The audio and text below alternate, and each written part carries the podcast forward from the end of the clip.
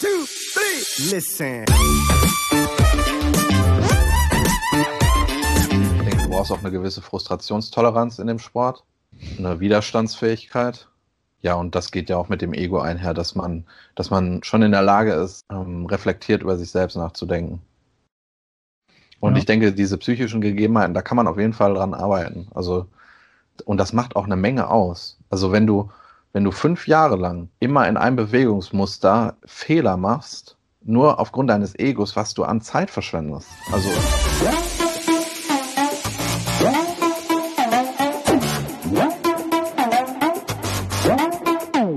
Moin Moin aus Hamburg. Willkommen zu The Art of Personal Training. Nettohypertrophie ist zurück. Nils ist zurück.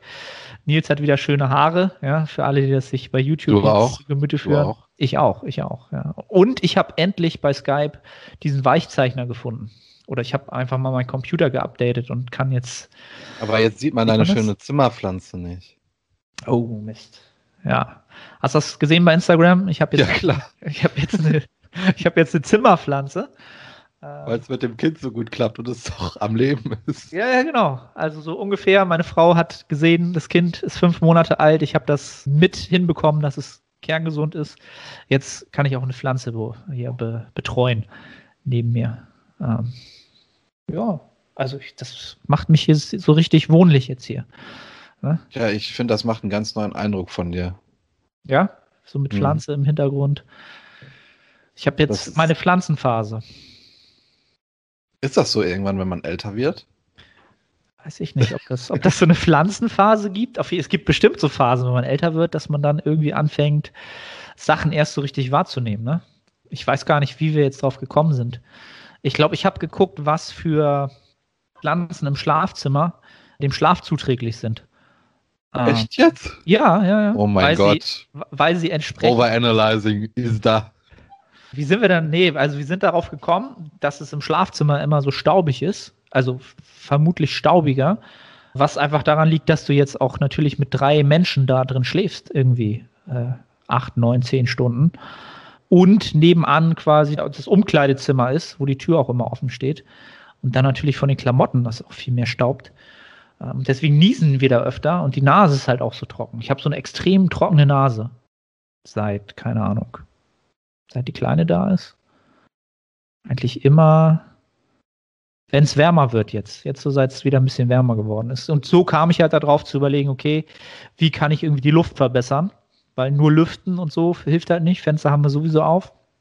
Und habe ich halt mal geguckt, was es da so gibt. Und es gibt halt Pflanzen, die tatsächlich nicht die Luft reinigen, aber sie nehmen entsprechend bestimmte verbrauchte, verbrauchte Luft eher auf. Und äh, ja, Und jetzt habt ihr so einen kleinen botanischen Garten im Schlafzimmer. Na, jetzt haben wir, jetzt haben wir, erstmal habe ich zwei Aloe Vera Pflanzen bestellt. Ja. so geil. Bald, bist du bald auch so einer, der, der zehntausende Aloe Vera Produkte verkaufen will? Kennst du die? Nee. Gibt es solche Leute? So Ja. Multilevel Marketing oder? was? Ja, genau so. Für Aloe Vera. Okay, also äh, das ist ja Aloe Vera, das ist die Revolution wahrscheinlich, ne? Da geht dann alles. Ja, das ist jetzt der Weg dahin für mich halt, ne? Ich muss ja auch irgendwie sehen, wie ich durch den Lockdown komme. Und vielleicht ist Aloe Vera jetzt im Multilevel Marketing da für mich die Rettung. Ich weiß es nicht. Also das ist auch schon, das war eins der Highlights der Woche. Also die Pflanzen sind noch nicht da. Die Pflanze, die ich jetzt hier habe, die, die ist jetzt, die kann nichts, glaube ich. Die sieht einfach nur nett aus. Okay. Die hat jetzt keine super Features, so wie Aloe Vera Pflanzen oder ich weiß nicht, irgend so eine Palme, die, die zieht auch sozusagen, detoxt auch die Luft. Oh, ist halt alles, alles zu so einem Grad, was nicht, nicht unbedingt der Rede wert ist, auf jeden Fall. Ist auch wieder so eine Sache. Ähm, aber es ist grün. Das ist wichtig. Ja, Ja. Wir brauchen mehr, mehr Lebewesen um uns herum, gerade in diesen Tagen. Ich bin nicht so in dem Thema drin, muss ich sagen. Also, Kommt noch. Kommt mit dem Alter. Ja. mm, weiß ich nicht.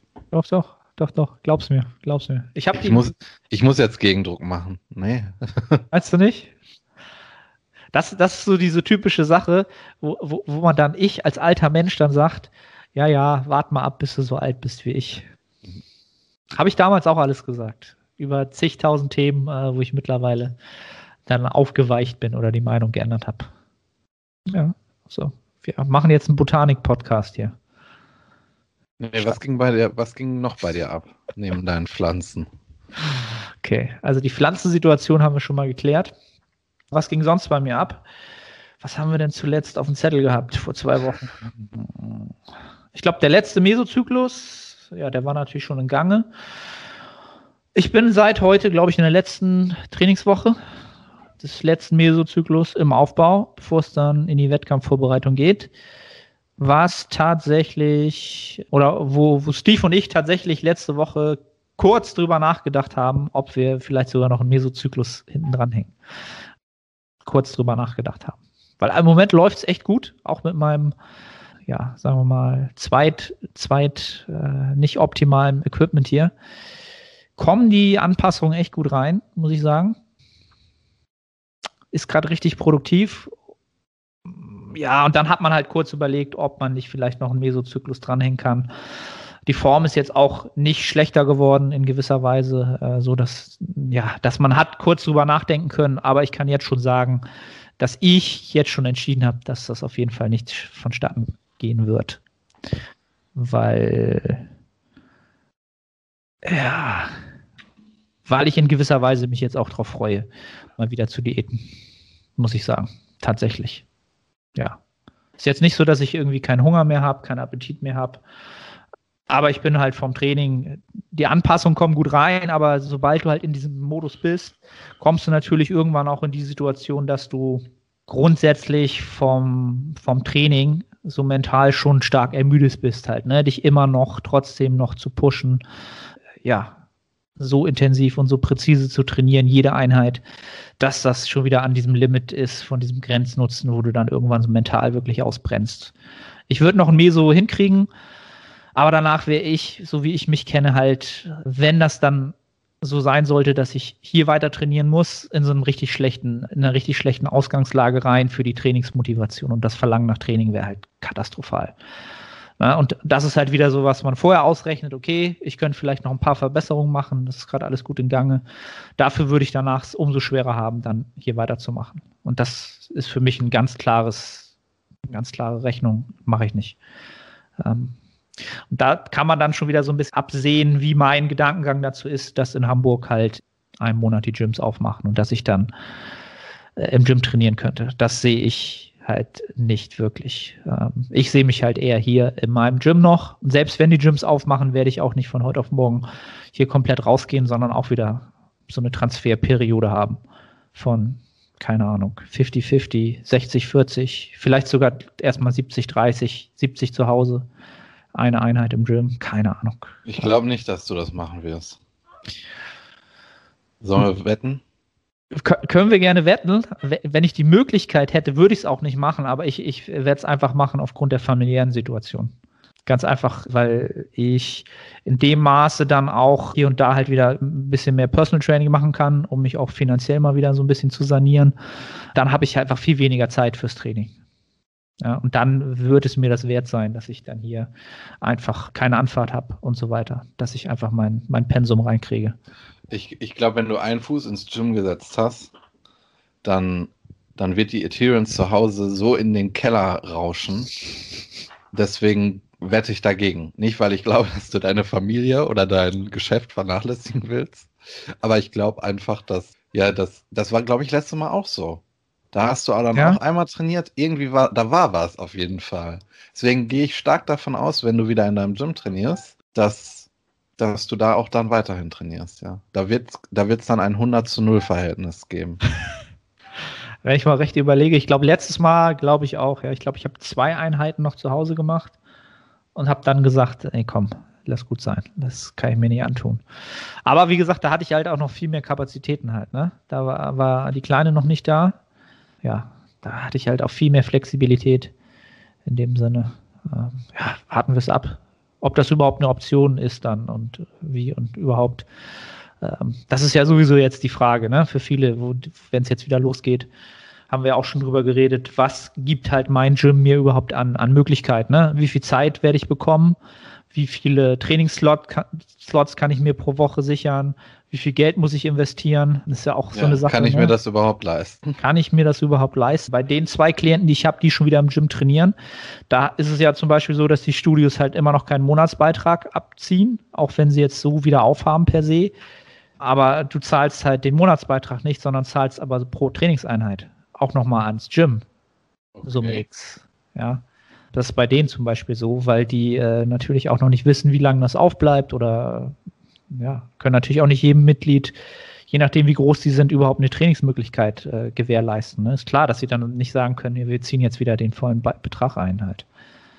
Ist halt ja, auch wir können jetzt, ich habe hier, oder das meinte ich mit leisten, man kann sich bei uns nur ein doppeltes Paket Schnelltests kaufen, das ist dann ein Fuffi. Also es gibt bestimmt Leute, die können mal eben nicht einen Fuffi locker machen. Ich weiß nicht, so ein Student, ob der Bock hat, mal eben 50 Euro locker zu machen. Also du musst, du musst, du musst immer einen Schnelltest haben, an, an, wenn du trainieren willst. Ja, ja, das ja sowieso.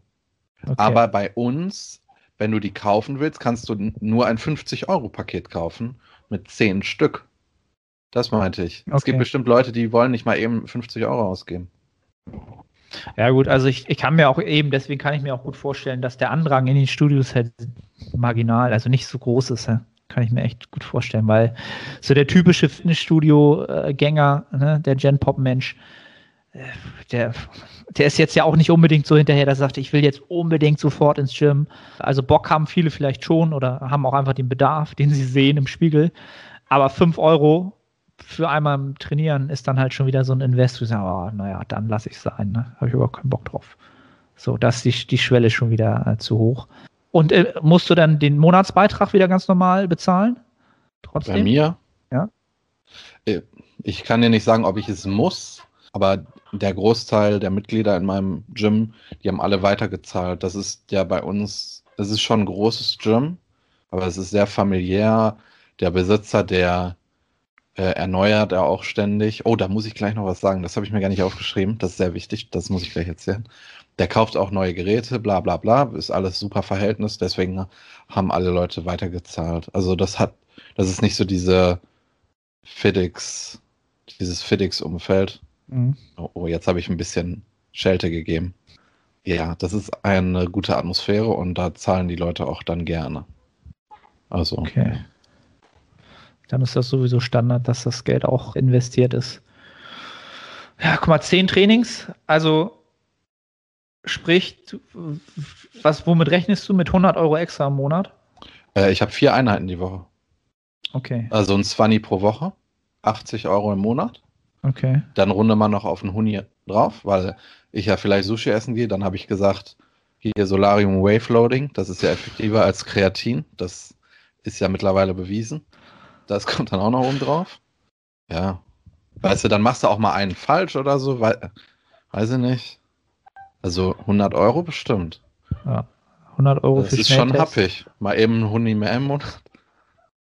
Das ist krass. Also, das sehe ich ja sowieso, habe ich ja auch schon gesagt. Ne? Also, das sehe ich sehr kritisch. Dann hast du halt die Zweiklassengesellschaft par excellence. Halt, ne?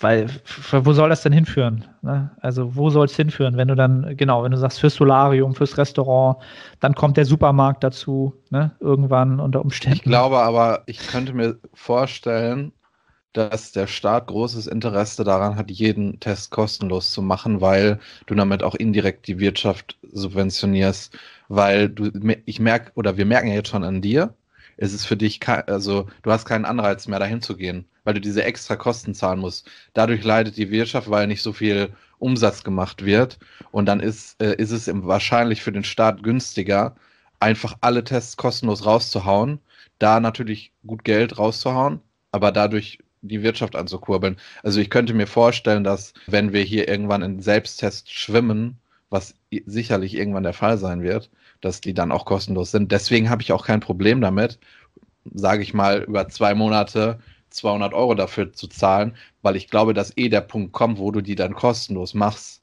Weißt du, was ich meine? Ver- Verstehe ich völlig, ist auch völlig sinnig. Die Frage ist, ob wir das unseren ja, unseren Verwaltern da oben auch diesen Gedanken zutrauen können. Ich glaube da schon, weil, weil es da vielleicht nicht so viele Instanzen gibt wie bei Impfungen, wo ja die Bürokratie sehr gut funktioniert hat. Und ich glaube, bei den Schnelltests, da ist nicht so viel Potenzial, dass du es verkackst.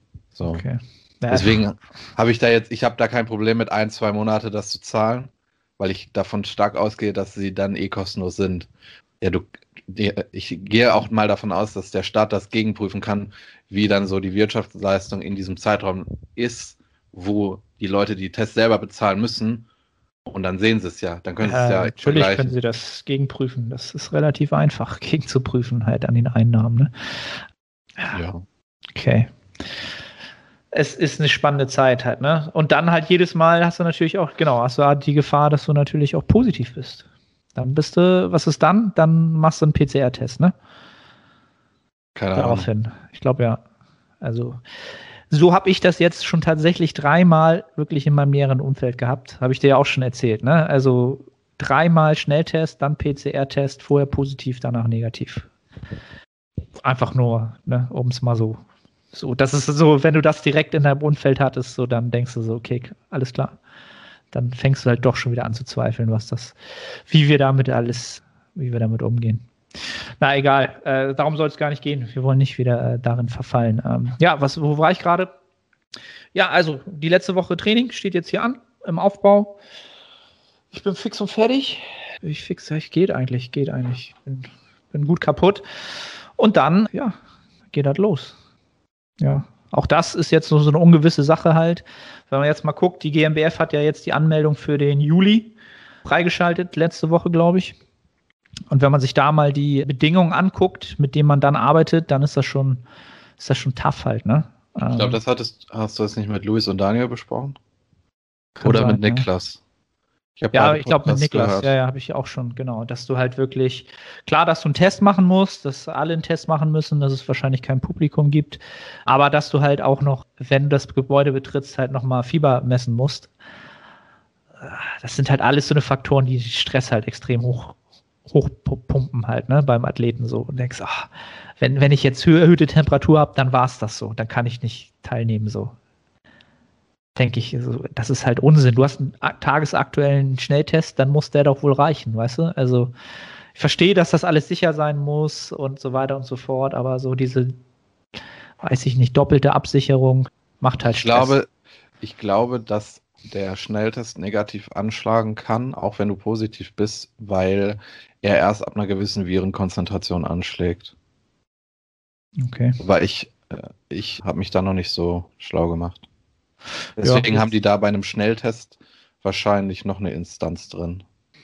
Warten wir es ab. Also ich denke mal, deswegen bin ich mir relativ sicher, das wird im Oktober auch so sein. Ja, und es gibt halt noch wenig, wenig drumherum halt, ne?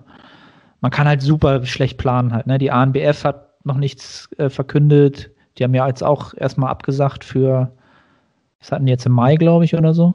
Und Mai im Juni, ich weiß es gar nicht. Die haben halt auch noch nichts verkündet was halt blöd ist, was halt so das nächste wäre, was sinnig wäre, wo man halt dann noch einen zweiten Wettkampf hätte. Die WNBF hat jetzt auch schon wieder Änderungen. Wie heißt es? Sie haben gesagt, sie ändern was. Es war die okay. Info, aber ich weiß nicht was. Ich das aber da gab es auch noch gar kein fixes Datum, oder? Ja, irgendwas also stand da. Also ich wollte nur deine, deine Aussage bestätigen, dass da aktuell sehr viel Unsicherheit im Raum ist. Ja, also der Anker-Wettkampf steht, das ist gut. Ne? Anfang Oktober in, ich weiß gar nicht, wo ist denn das diesmal? Komme ich jetzt gar nicht drauf. Auf in jeden Siegen? Fall. Ist es wieder in Siegen? Nee, nee, nee. Ist auf jeden Fall eher im Süden, was mir natürlich nicht so gelegen kommt. Sonst war es ja eigentlich, ich glaube, es war ganz oft sogar. Also genau Siegen oder Bad Falling-Borstel, was hier im Norden ist. Na, ist ja auch wurscht. Es ist da, wo es ist. Ich glaube, da mussten sie diesmal halt natürlich auch eine Location finden, die ja, die sich, die, die sich schnell anpassen lässt, wahrscheinlich. Ne? Je Warst du eigentlich 2018 auf der GNBF? Ja, klar. Ja, ich auch.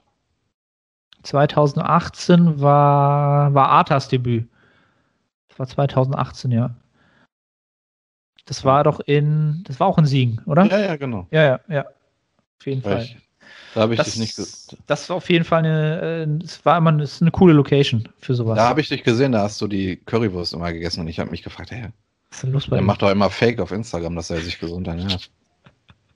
Ich glaube, ich war während des gesamten Wettkampfs nicht einmal im normalen Bereich, außer immer zum Klo gehen und Ich sonst war ich schon. hinter der Bühne. Ich musste hinterher ganz oft raus, weil ich bei sowas immer mir wird übel und schlecht und schwindelig, weil ich habe von du hast da ja eine Geräuschkulisse im Publikum. Das heißt, ich werde oder du hast rund um dich herum Geräusche, die auf dich einprasseln, dann noch die Lichter, dann noch die stickige Luft. Da habe ich irgendwann total Absturz gekriegt. Okay. Da musste ich immer wieder raus und frische Luft schnappen.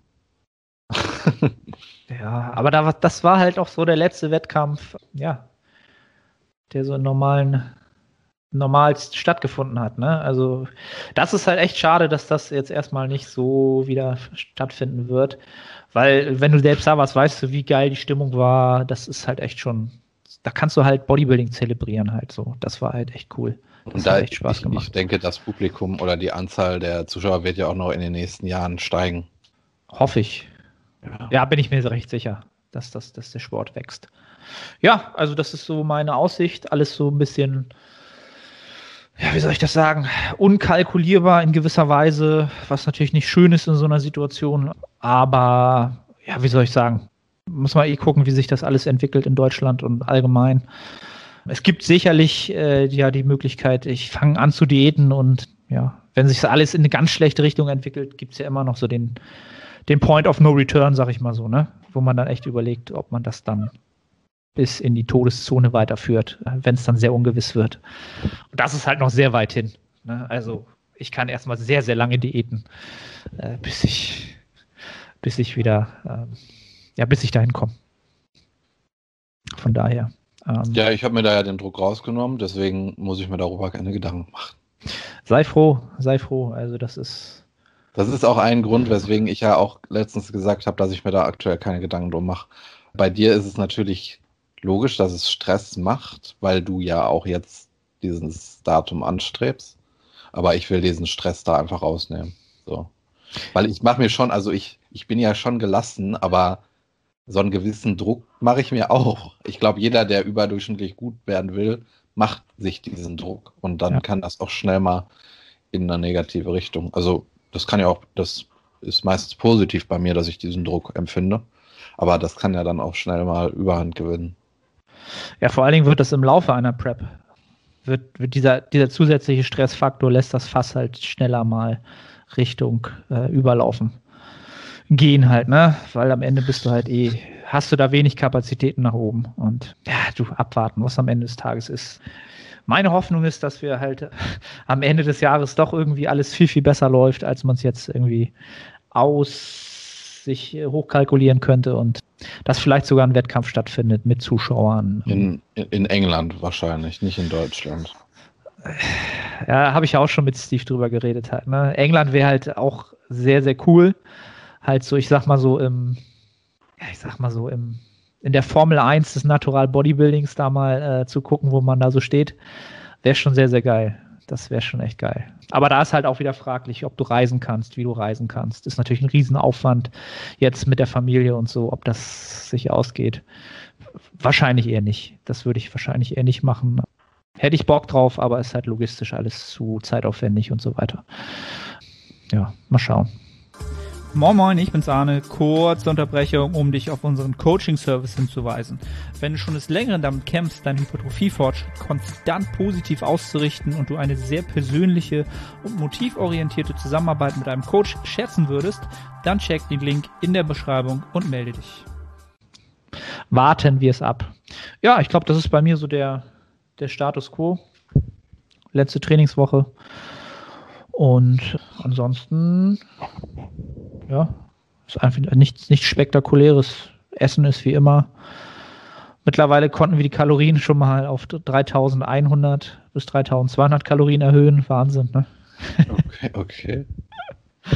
Ja, also ist echt super angenehm gewesen, ne? Die letzten drei, vier Monate Aufbau. Weil du halt, ich musste halt überhaupt nicht gucken, dass ich die Kalorien irgendwie reinkriege, sondern konnte die entspannt über den Tag ganz, ganz easy reinbekommen. Ähm, das war echt angenehm. Ja, muss ich sagen.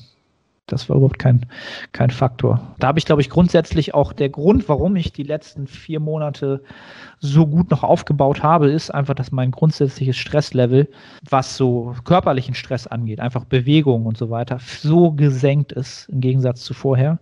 Ich habe das nie so richtig ernst genommen, was so ein Personal Training Alltag halt doch körperlich von einem abverlangt. Ähm, ich habe das nie wirklich anerkannt halt. Ne? Das merke ich halt jetzt erst. Das Autofahren, also auch das nimmt einen enorm viel Kapazitäten. Habe ich auch gemerkt. Ich muss halt nicht mehr Auto fahren, ich muss nicht mehr im Gym umherlaufen. Ich bin halt nur noch am Computer und sonst, ja, wenn ich es schaffe, alle zwei Tage raus, ein bisschen spazieren gehen. Es nimmt halt den körperlichen Stress enorm runter halt, ne? Und das, glaube ich, hat sich schon äh, deswegen auch äh, gut manifestiert im, in dem positiven Sinne. Vorher waren da wirklich schon Einheiten, wo ich, jetzt weiß ich nicht, mittwochs zum Beispiel habe ich immer ganz früh Termine gehabt, um ab sieben und dann bis, bis mittags. Und dann ins Gym so um eins, zwei, auch noch nicht so viel gegessen, sondern auch nur unterwegs immer essen. Das waren nie die besten Einheiten, ne? muss man schon, muss man schon sagen. Und jetzt kann ich halt ausschlafen, meistens, ja, ausschlafen. Habe auch noch mal eine Stunde länger Schlaf. Ja, war schon, waren schon produktive Monate, muss ich schon sagen.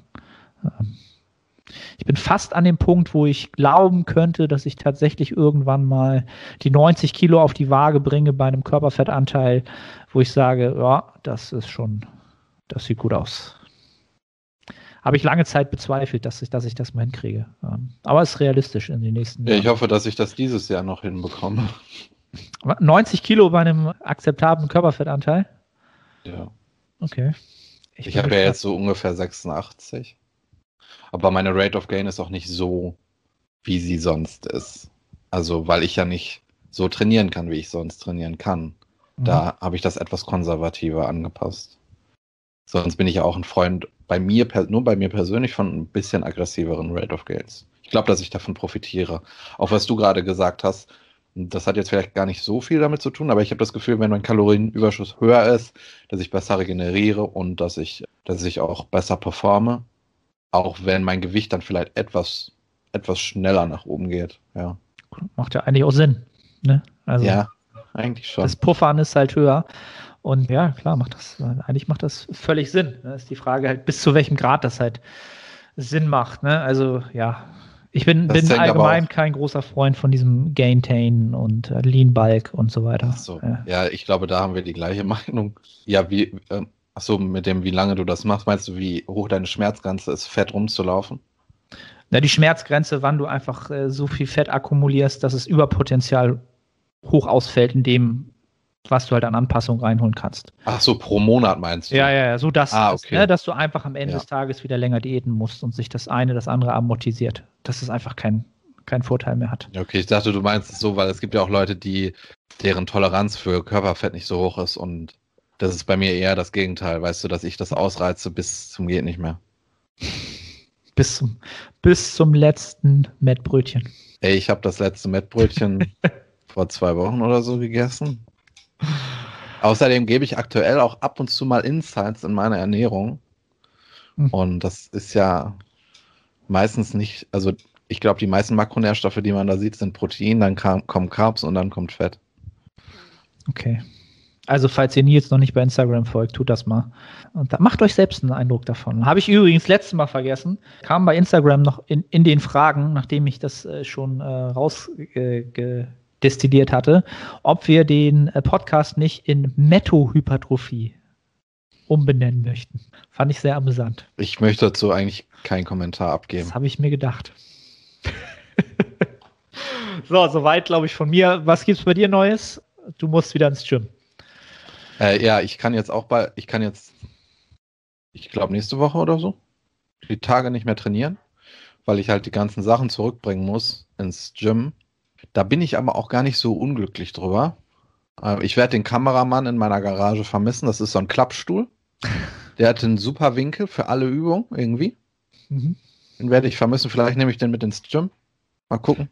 Einfach mitgehen lassen. Dann, worüber ich mich sehr gefreut habe, ich habe jetzt, äh, ich bin ja jetzt fast so ein knappes Jahr, glaube ich, in, in meinem neuen Gym. Vielleicht ein bisschen kürzer. Und ich verstehe mich ganz gut mit dem Gymbesitzer und habe ihm immer gesagt, er soll einen Beinbeuger im Sitzen holen. Das war ein schwieriges Unterfangen, weil irgendwie keiner wollte den in unserem Gym. Hat sich keiner so die Gedanken darüber gemacht. Wir haben ja nur einen im Liegen. Ich wollte immer einen im Sitzen haben und jetzt hat er einen in, im Sitzen gekauft. Der steht da schon. Du bist Und das heiß. Geile ist, ich habe genau den bekommen, den ich wollte. Der hat nämlich Griffe sowohl unten als auch oben an dem Ding, weißt Mhm. du? Weil unten könnte für mich problematisch sein, weil ich so kurze Arme habe. Da könnte das Setup halt problematisch werden. Äh, Das hatte ich schon mal bei irgendeinem Gerät, wo ich mich unten festhalten musste und da bin ich halt nicht ganz dran gekommen. Weil, die, weil diese Dinger so weit unten waren, weißt du? Ja, ja. Also, Und- aber es ist nicht von Live Fitness. Um Gottes. Willen, das ist von Gym 80. Von Jim Ich habe doch, ich sorge doch dafür, dass der Beinbeuger von einer guten Marke ist. Der von Live Fitness ist Bombe. Echt? Ja, ja. Oh, okay. Ich dachte, das ist so Techno-Gym. Nee, nee. Live Fitness ist ja, ist ja eigentlich die, die grundsätzliche Firma über Hammer Strange. Ah, ja. Hammer Strange ist quasi die gerade so- Hardcore-Marke, die, die unter Live Fitness quasi verkauft wird. Das ist das Gleiche. Ich war gerade noch bei Techno-Gym im Kopf, weil ich das, ich wollte noch sagen, dass es nicht von Techno-Gym ist. Da nee, ich- äh. Te- Techno Gym ist, boah, das ist das Schlimmste, was es gibt. Die, die stehen ja bei, bei FitX. Katastrophe. Ganz ja, schlimm. Und dann hatte er aber kurz noch überlegt, einen Beinburger im Stehen zu holen. Da habe ich kurz einen Herzinfarkt gekriegt, weil den möchte ich nicht haben. Ich bin kein Freund von Beinburger im Stehen. Äh, ich finde das Setup nicht gut. Das habe ich schon mit, die Erfahrung habe ich schon mit Klienten gemacht. Und wenn du einen im Liegen hast, dann holst du ja keinen im Stehen, weil das Hüftgelenk ja in der gleichen Position ist. Dann möchtest du ja einen im Sitzen holen. Und den habe ich jetzt. Das ist der absolute Wahnsinn. Wirklich. Ich freue mich so. Ich weiß Wirklich. mal, das, das, da sieht Und man den doch, will ich seit, den möchte ich seit drei oder vier Jahren. Habe ich keinen mehr im Sitzen. Ich bin wirklich da glücklich. geht das Bodybuilder-Herz auf. Über so, so, so, eine, so eine Kleinigkeiten kann man sich dann freuen. Ja. Ja. Ah, Was habe ich denn gestern das Video gesehen? Tobias Hane, kennst du sicherlich auch, ne? Der, der hat sich auch ein, Home Gym eingerichtet jetzt im, im Lockdown. Und der hat sich, der hat sich nur Maschinen gekauft, wo ich sagen würde, die würde ich mir auch alle kaufen. Der ist so ein richtig, ich kannte das, der, der wohnt ja in Hamburg oder bei Hamburg. Ich habe den auch äh, ein, zwei Mal im Fit One gesehen. Ähm, da trainiert er auch ab und zu, wo ich trainiere. Hab mich nie mit dem Menschen auseinandergesetzt, so, weil ich, weiß ich nicht, hatte ich nie so Berührungspunkte. Mega der sympathische Typ. Einer der sympathischsten, unterstützten Athleten, die ich je irgendwie so wahrgenommen habe. Falls du das Video, guck dir mal an, bei Rap One gibt es Ich- Video zu. Ich muss, cool. mir, ich muss gestehen, dass ich so die letzten vier Wochen nicht so viel Trainingsvideos konsumiert habe, weil ja auch irgendwo meine Frustrationstoleranz geringer geworden ist. Ich habe auch keine, also ich gucke regelmäßig von Pascal die Trainingsvideos und die habe ich mir nicht mehr angeguckt, weil ich konnte es einfach nicht aushalten. Der, der hat da eine Belt Squat stehen und ja, ich Ja, muss halt Split Squats machen. Da wird, da wird, werde ich richtig auf die Probe gestellt, wirklich. gut, Aber wenn man sich nicht in, quälen in zwei will. Wochen, ich glaube, in zwei Wochen kann ich dann, oder? Ah, ich glaube, am 22. Also knapp zwei Wochen kann ich ja wieder trainieren. Okay, und was machst du in der Zwischenzeit? Die Ja, ich weiß nicht. Ich muss deloaden. Also sag's doch, sag's doch ehrlich, ich kann einfach nicht trainieren. Ich trainiere halt nicht. Was soll ich sonst machen? Ja, ja, ich habe halt nichts. Was Ich glaube, ich habe auch die, ich habe die Widerstandsbänder auch jemand anderem gegeben. Das ist natürlich sehr schade, weil ich das Training mit Widerstandsbändern wirklich unfassbar genieße. Ja. Also, du hast also je, dir jegliche Grundlage geschaffen, nicht trainieren zu können. Perfekt.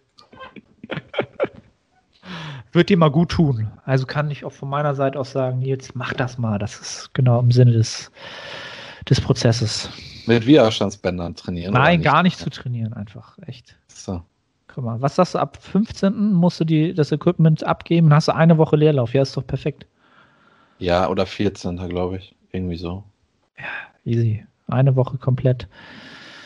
Kannst mal was anderes machen. Irgendeine andere Sportart. Ja, Basketball. Basketball.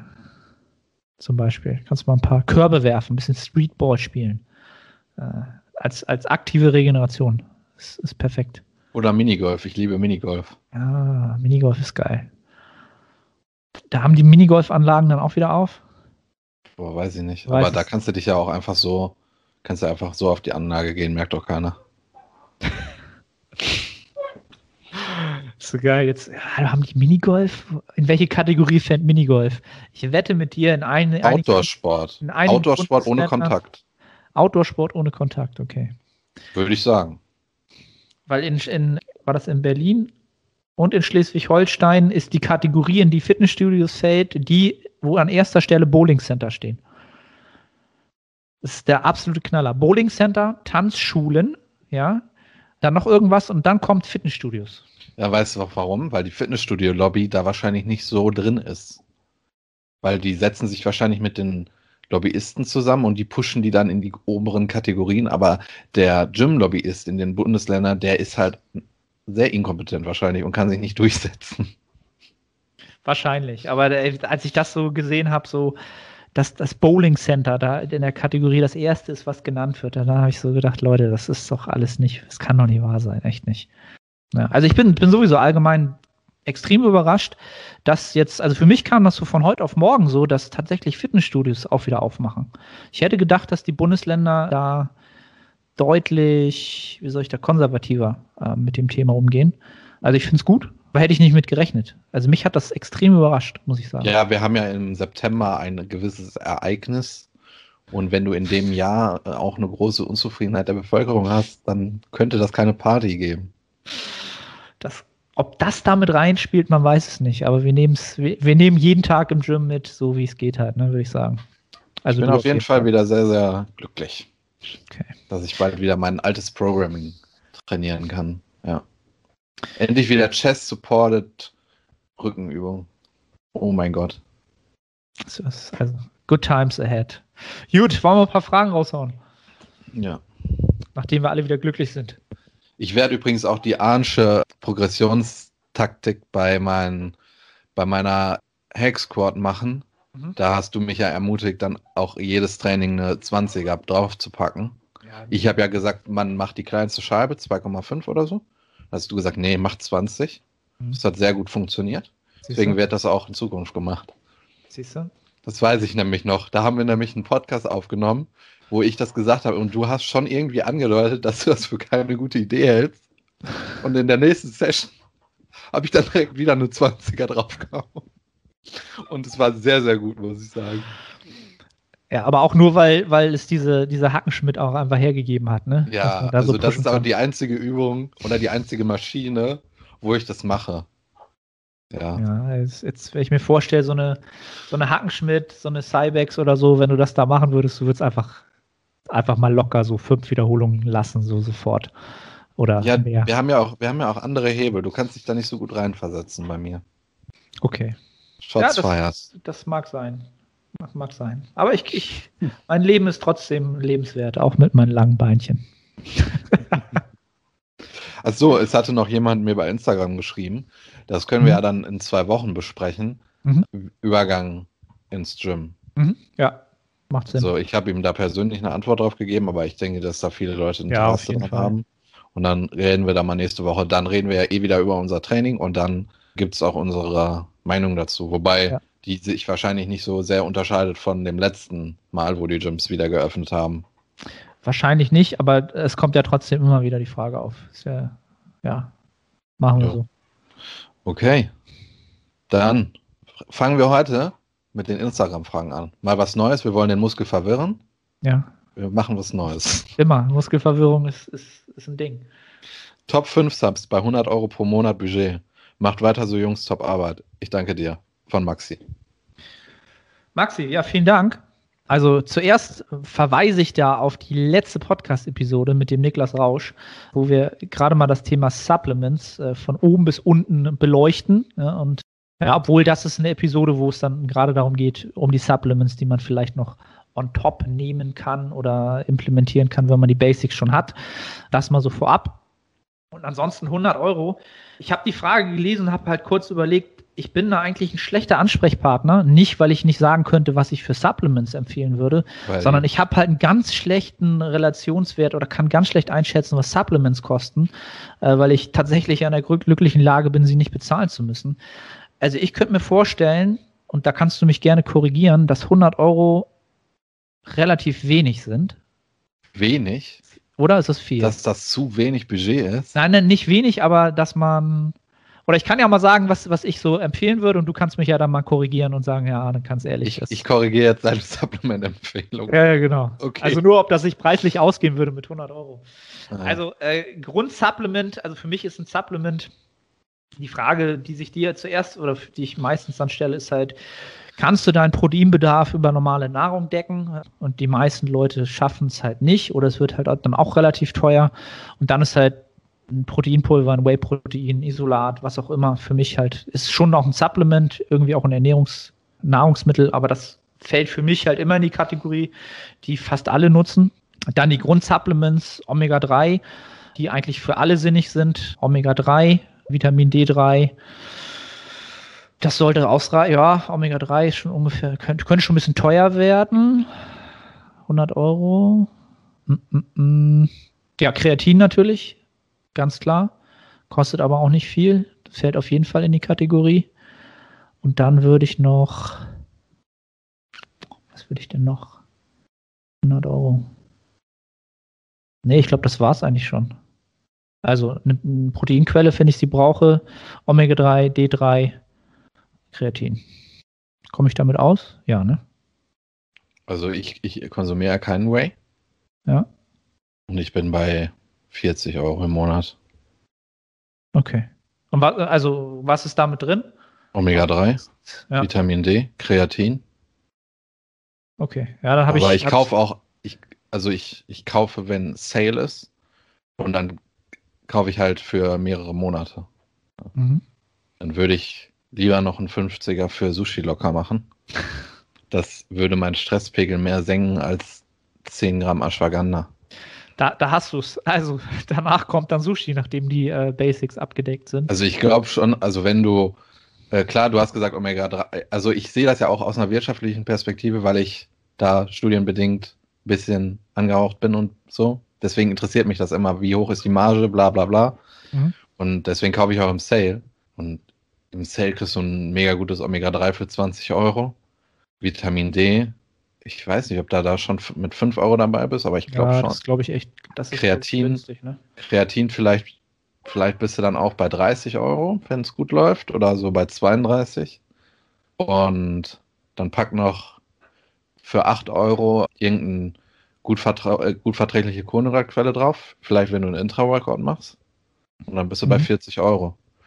Ja, du, gut, äh, und wenn du dann halt Whey noch draufpackst, gut, das ist ja, ja, dann ist das ja ein Nullsummenspiel mit den Ausgaben, weil dann entfällt diese Eiweißquelle bei deinen sonstigen Lebensmittelkosten. Ja, ja, das, das ist das Gleiche.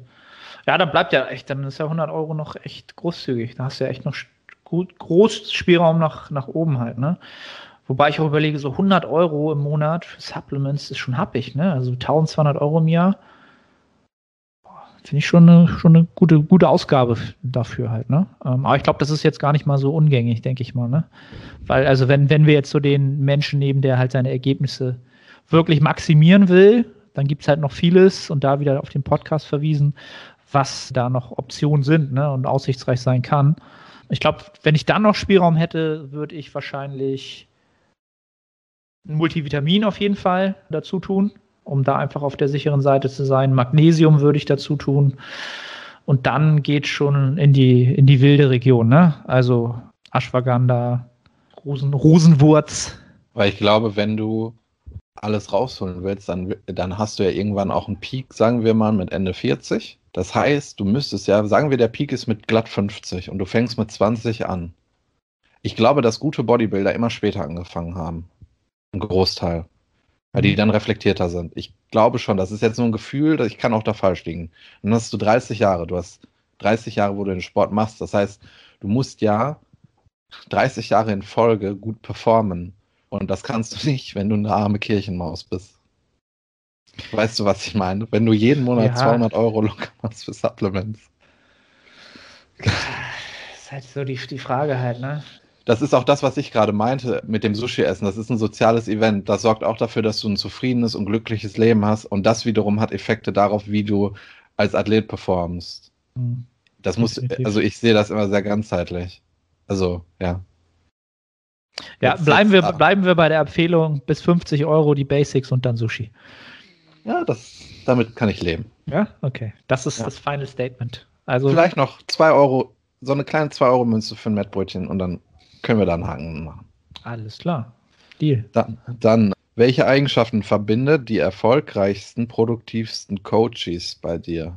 Also Athleten. Coaches. Athleten. Sind Athleten oder Ja, ich glaube schon. Was anderes kann ich mir gar nicht vorstellen. Coaches? Kenne ich auch noch nicht den Begriff. Ich Äh, habe immer Trainees gehört. Trainees. Okay, ja, weil macht Sinn, ist wahrscheinlich auch so gemeint, klar. Die erfolgreichsten Eigenschaften.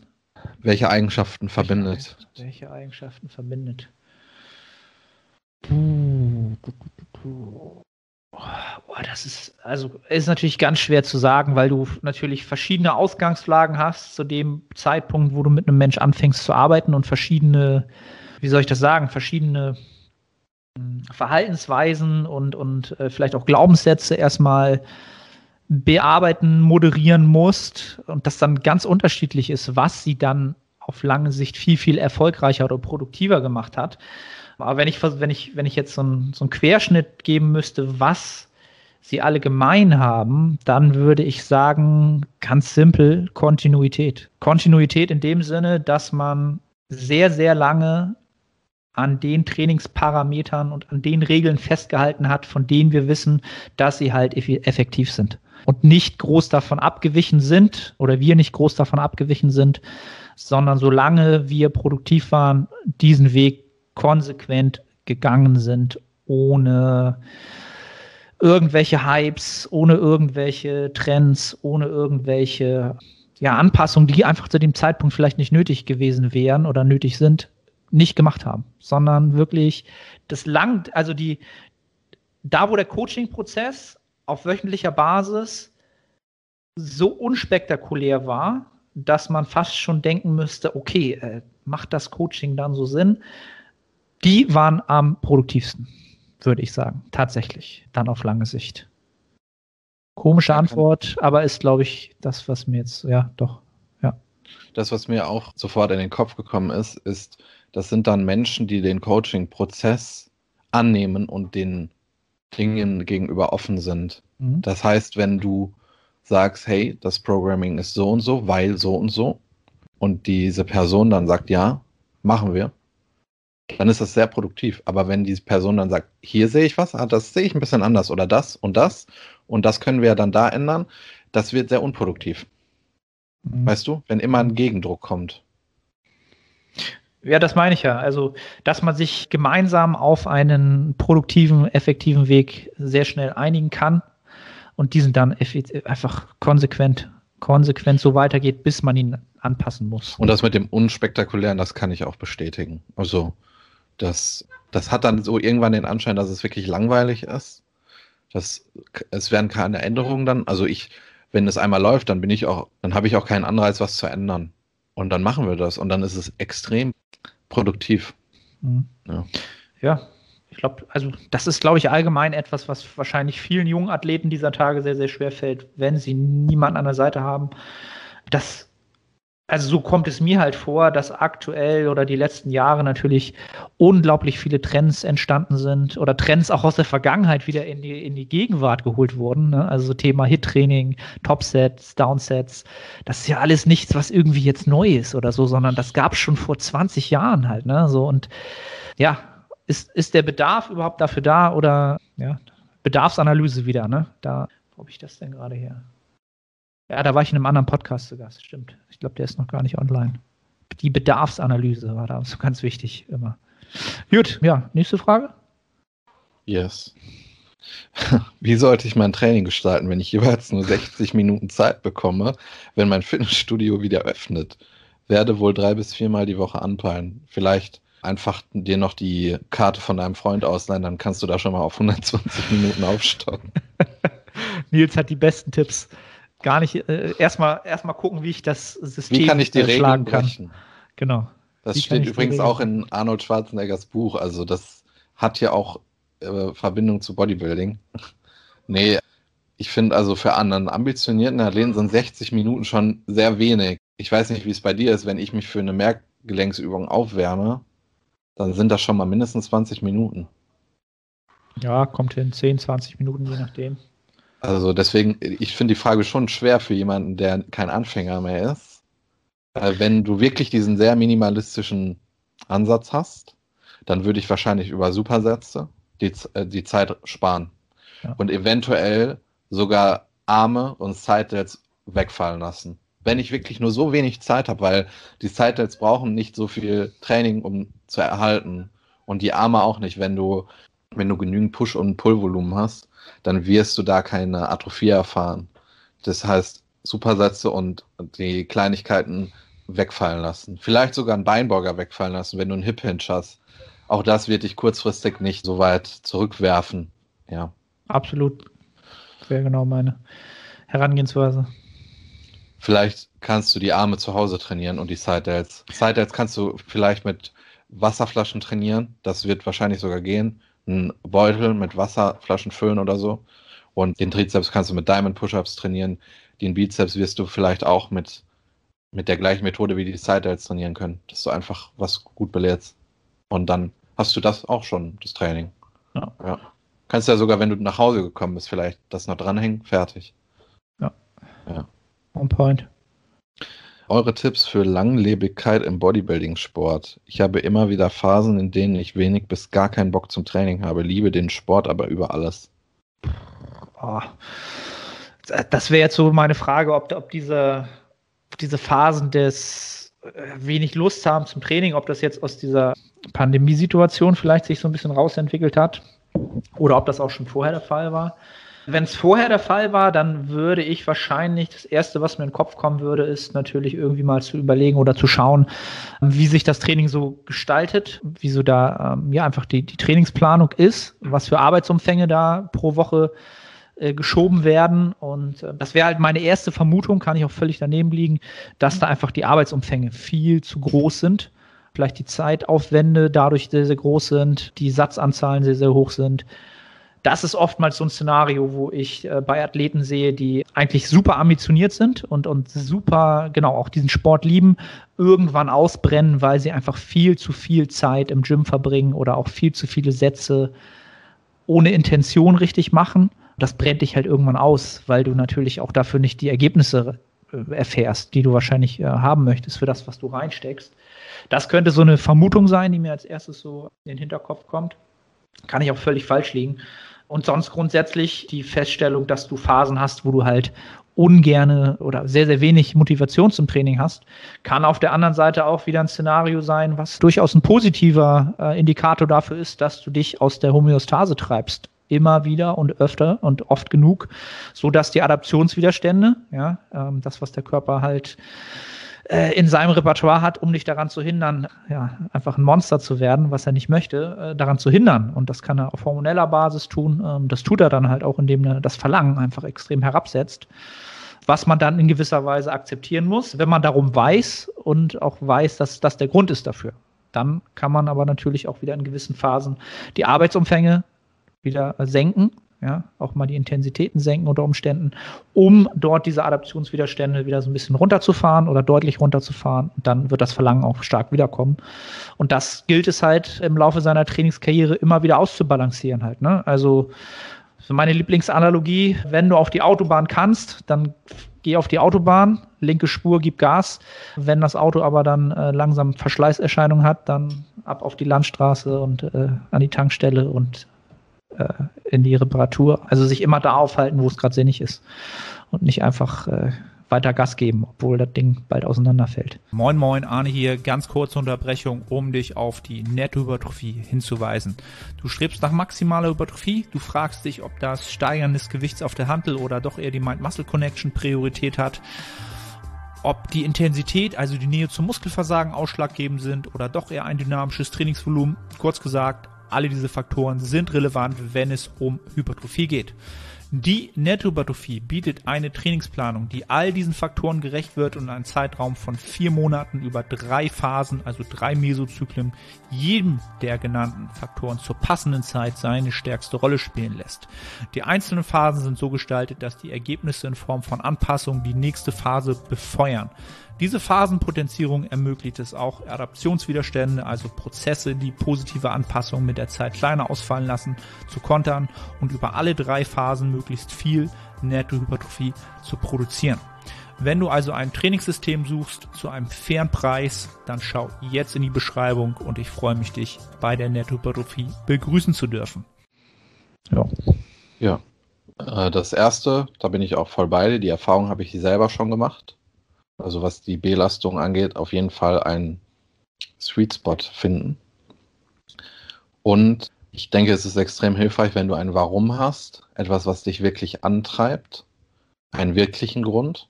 Also ein wirklicher Grund ist keine FIBO-Diät oder eine andere Person, die man beeindrucken will oder so. Das ist mir jetzt nur spontan eingefallen.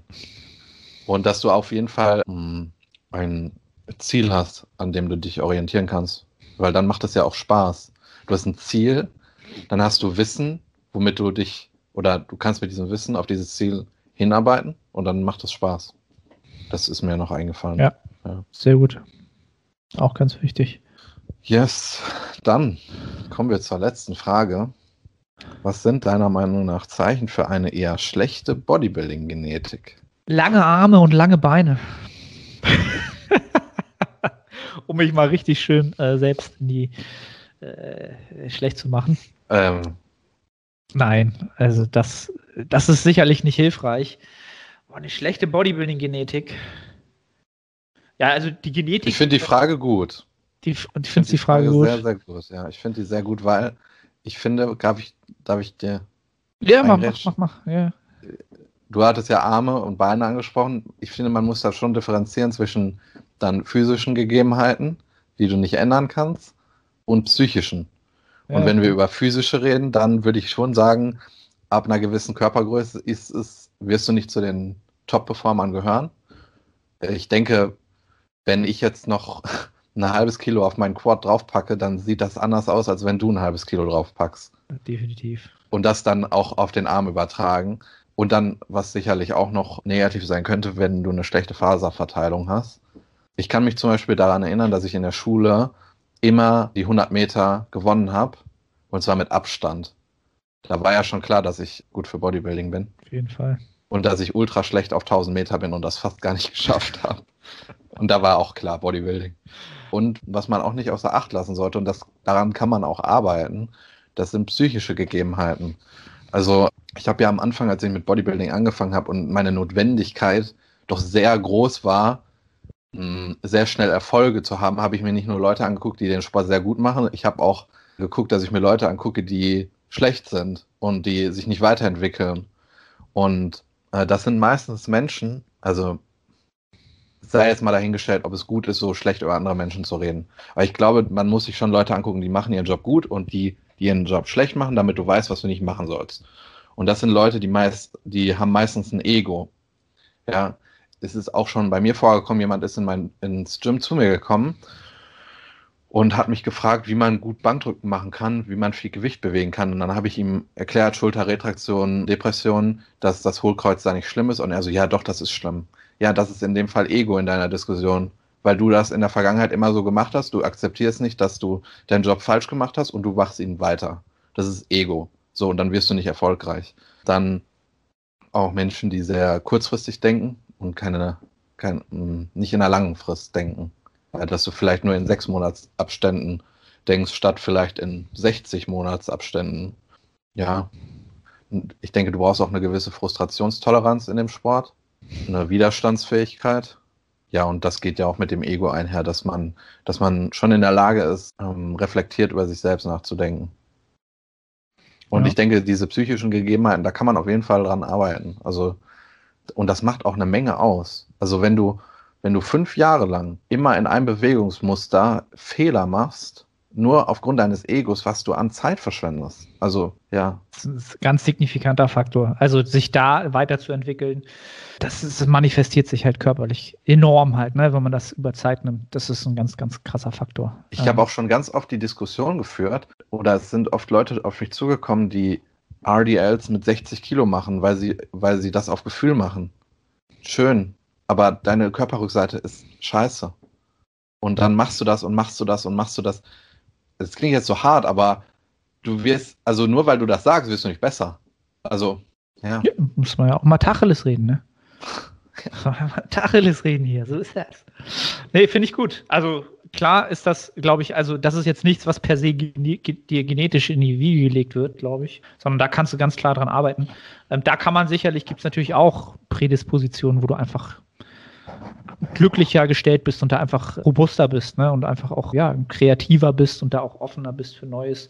Und das wird natürlich auch durch dein Umfeld geprägt, während du sozialisiert wirst und so weiter. Da hast du ja auch keinen Einfluss drauf. Also jetzt rein, wenn es darum geht, morphologisch Veränderungen vorzuführen, kann es ja eigentlich nur körperliche Sachen sein, wie du schon gesagt hast. Die Hebel sind dann natürlich ein Faktor, weil die, den Hebel, den du einmal hast, den musst du 17 Milliarden Mal ma wieder machen. Und jemand, der einen besseren Hebel hat, wird mehr mechanische Last bewegen. Und am Ende ist das dann einfach wahrscheinlich produktiver. Was es da, glaube ich, gibt, äh, ich bin mir da gar nicht mehr sicher. Es gibt äh, auch eine Formel, die du ausrechnen kannst anhand deiner Handgelenke und Fußgelenke und Knie, glaube ich, wo du ausrechnen kannst, wie viel du auf dein Skelett wahrscheinlich draufpacken kannst an Skelettmuskulatur. Ja, weil das mit äh, der Knochenmasse genau, korreliert. Aber nicht, mit der, aber nicht mit dem Umfang deines Handgelenks. Das wurde nämlich dann auch schon von Scharlatanen benutzt. Okay. Hast also du schon mal gehört? Ich weiß du, es nicht. Ich, ich glaube, das sind mehrere, musst du, glaube ich, mehrere Gelenke angeben. Ja, ja, genau. Also nicht nur das Handgelenk. Das wäre wär wahrscheinlich Unsinn, weil was hat das mit deinem Unterkörper zu tun? Und, und andersrum wahrscheinlich, ne? Ich weiß es gar nicht. Ich glaube, Menno Henselmans hat da eine Formel zu entwickelt. Ob er die entwickelt hat oder ob sie schon vorher gab.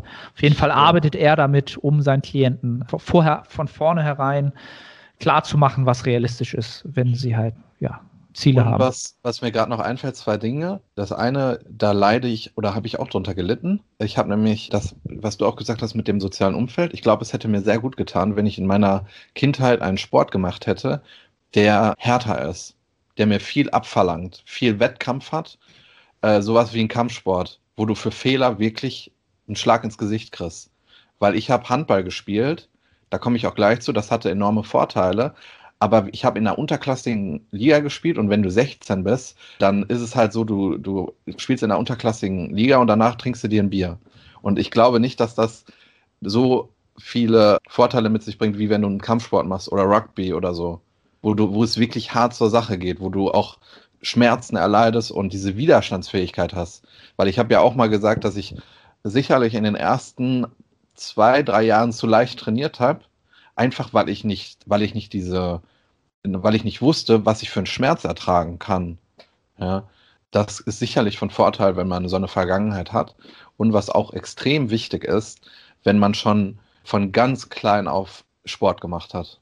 Also ich habe auch, das sieht, sieht man auch an Klienten, wenn Klienten sagen, ja, hey, ich habe ich, ich hab zum Beispiel jemanden oder eine Frau, die auch sehr hoch Fußball gespielt hat, ein absolutes Bewegungstalent. Also, und das merke ich auch an mir, weil ich auch schon, schon mit als Baby habe ich Sport gemacht. Also das hat einen riesen Impact. Das unterschätzen, glaube ich, sehr viele Leute. Ja, sehe ich, sehe ich ähnlich, wobei ich das dann mit meiner Vergangenheit, da, da bin ich die Ausnahme. Dann bist du ein also, Talent. Nee, im Gegenteil. Also ich, ich sehe mich ja auch heute noch als relativ untalentiert, was Bewegung angeht. Tatsächlich. Okay. Also ich brauche immer lange, um, um Bewegung richtig gut zu können. Dann kann ich sie aber auch richtig gut, aber ich brauche re einen relativ langen Zeitraum dazu. Und ich war halt auch immer ein Kind, was ich habe, was, was, meine Mutter erzählt das heute noch, keine Ahnung, wie alt ich da war. Da habe ich Trampolinspringen gemacht auf, auf, den, auf den Betten meiner Eltern halt, mit versucht Überschlag und hast du nicht gesehen. Und habe halt auch immer Sportarten gemacht, die halt auch Körperkontrolle maximal vonnöten gemacht haben. Ne? Ob es ein Fußball war, Basketball war, äh, Inline-Skaten war. Trotzdem bin ich heute nicht das Bewegungstalent. Nee, Vielleicht liegt das daran, dass die Maschinen nicht für deine Größe ausgelegt sind und du da vielleicht kein positives Feedback bekommen kannst. Weißt du, was ich meine? Ja, aber ich, ja, das, einmal das, das stimmt, aber auch halt auch in freien Übungen habe ich halt auch doch überpotenziell lange gebraucht, um darin gut zu werden. Aber du, das, das muss es nicht heißen, aber ähm, kann ich aber so wiedergeben aus dem Personal Training, genau die Leute, die halt einfach schon deutlich näher an der Leistungsgrenze trainiert haben, auch vom Wettkampfgedanken her, ja, ja, die sind einfach viel, viel schneller und öfter und länger in diesem Bereich, wo du halt sehr, sehr effektiv bist. Von der, von der Präzision, von der Intensität, die können das halt öfter länger abliefern. Ich habe bestimmt schon eine Million Mal einen Ball im freien Raum gefangen. Ich denke, das hat einen riesen Impact, wenn du das mit deinem achten Lebensjahr bis zum 18. machst. Also. Deswegen, ja gut, das ist ja alles nichts mehr, was die Person oder jetzt irgendjemand, der zuhört, noch ändern könnte. Ja, Ja. aber wenn, wenn ihr Kinder in die Welt setzt, dann lasst sie sich, sollen sie sich bewegen. Es ist, es ist ganz, ganz wichtig. Ähm, alright, cool. Ähm, Nils, abschließende geistreiche Worte deinerseits. Jetzt habe ich wieder hier den Druck. Das ist ja immer. Ich habe gestern Abend ein Eis gegessen und zwar nach deiner Art. Ich habe das ganze Ding aufgegessen. Bist du stolz auf mich? Absolut. Absolut. Richtig, das, ist, macht mich jetzt richtig glücklich. Mal eben, mal eben ein Taui weggegessen. War das so ein, so ein, so ein großes, so ein, so ein wie, wie, was war das für ein Eis? Warte, ich habe das noch hier, weil ich zu faul war, das wegzuschmeißen. Das war von Rewe Beste Wahl, Choc Sensation, zwei Sorten Schokoladen, Eiscreme mit Plätzchen, Teigstückchen und Vollmilchschokoladensoße.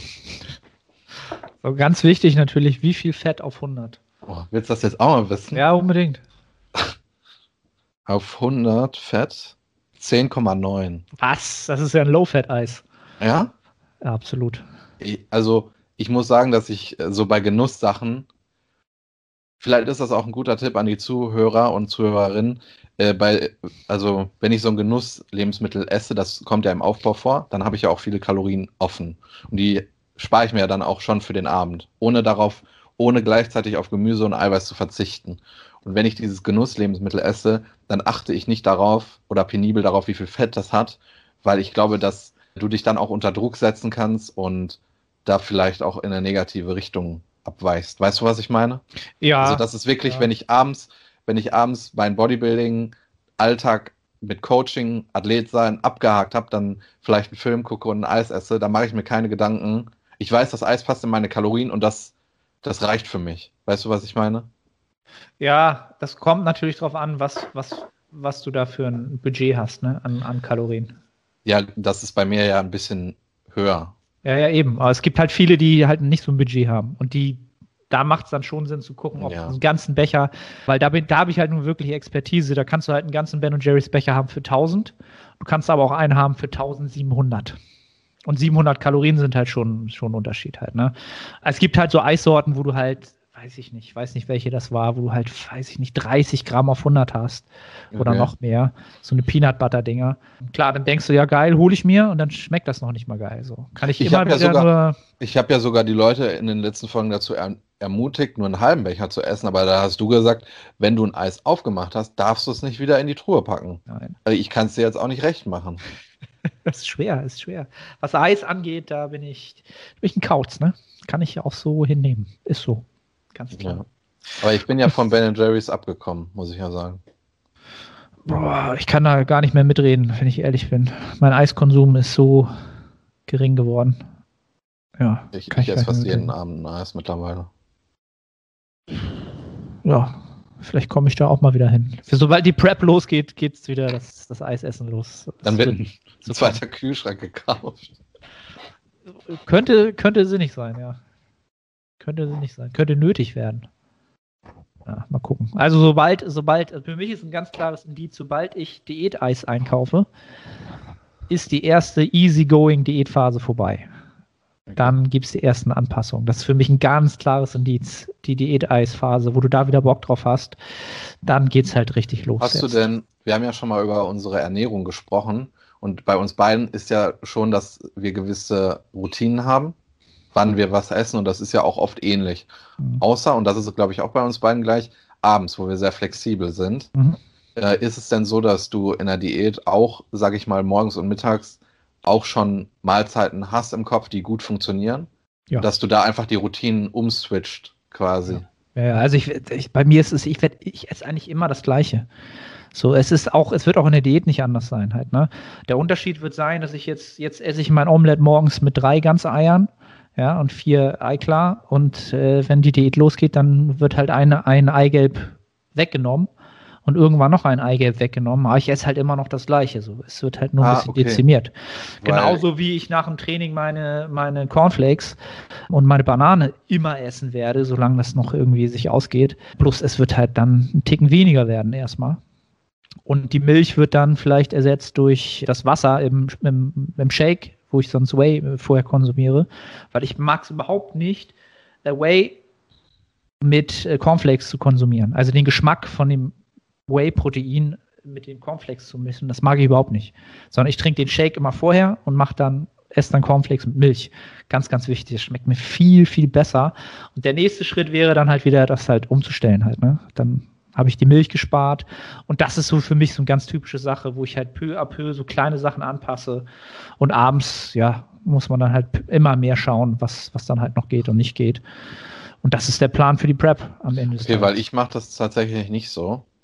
Weil dann würde ich ja von den Lebensmitteln, die ich im Aufbau genieße oder genossen habe, das würde ich ja reduzieren und das würde mich unbefriedigt machen. Deswegen habe ich einfach andere Mahlzeiten. Also was bei mir in der Diät Standard ist, ist eigentlich Magerquark mit Waldfrüchten und Whey. Das esse ich zweimal am Tag. Das ist mega Setting. Die Makronährstoffe sind super. Sowas halt. Aber ja. Ja, also der, der Punkt wird bei mir auch kommen, wo ich dann halt was komplett ändern muss. Aber den werde ich so weit nach hinten schieben, wie es geht. Weil dann wird dir halt bewusst, dass du im Gefängnis sitzt. Dann weißt du halt wirklich, okay, du kannst nicht mehr im Hof rumwandern, im Gefängnishof, sondern dann bist du langsam, sitzt du in deiner Zelle und mit deinem Magerquark und deinem Gemüse und so. Und dann musst du dich damit arrangieren. Das, das Tollste wäre eigentlich gewesen, wenn du diesen Punkt erreicht hättest und in dem Moment die Sushi-Läden aufmachen und ich hier im Podcast erzähle, dass ich an vier aufeinanderfolgenden Tagen Sushi essen war. Und das wird wahrscheinlich auch passieren. Da wäre ich schon in gewisser Weise schadenfroh gewesen. Aber ich glaube, wenn ich Sushi essen gehe, dann ist deine Diät noch erträglich. Ja, also Sushi gibt es bei mir sowieso jeden Sonntag. Das ist bei uns Standard. Das habe ich gesehen. Ich war neidisch. Ich habe auch überlegt, ob ich mir das so wie ihr bestellen soll. Aber das ist mir zu teuer. Weil dann, Ja, ich brauche 60, ich brauche 60, 70 Makis und das ist halt, das ist mir zu teuer. Das ist, ist schon echt teuer. Und vor allen Dingen musst du halt auch einen Lieferservice finden, der dir auch qualitatives Sushi liefert und das dann auch schmeckt. Und das Ich ist dann das- noch mal teurer. Ich müsste das eh mit dem Auto abholen, weil ich, Auch noch. ja, Lieferando macht das nicht in, meinem in meinem Kaff. Das wäre für mich keine Option. Essen abholen, meine ich.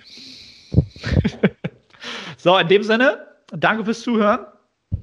Wie immer, abonnieren, teilen und so weiter und so fort. Gerne eine Podcast-Review dalassen bei iTunes, wenn ihr Zeit dazu habt. Und ähm, ja, dann hören wir uns zur nächsten Episode wieder. Bis dann.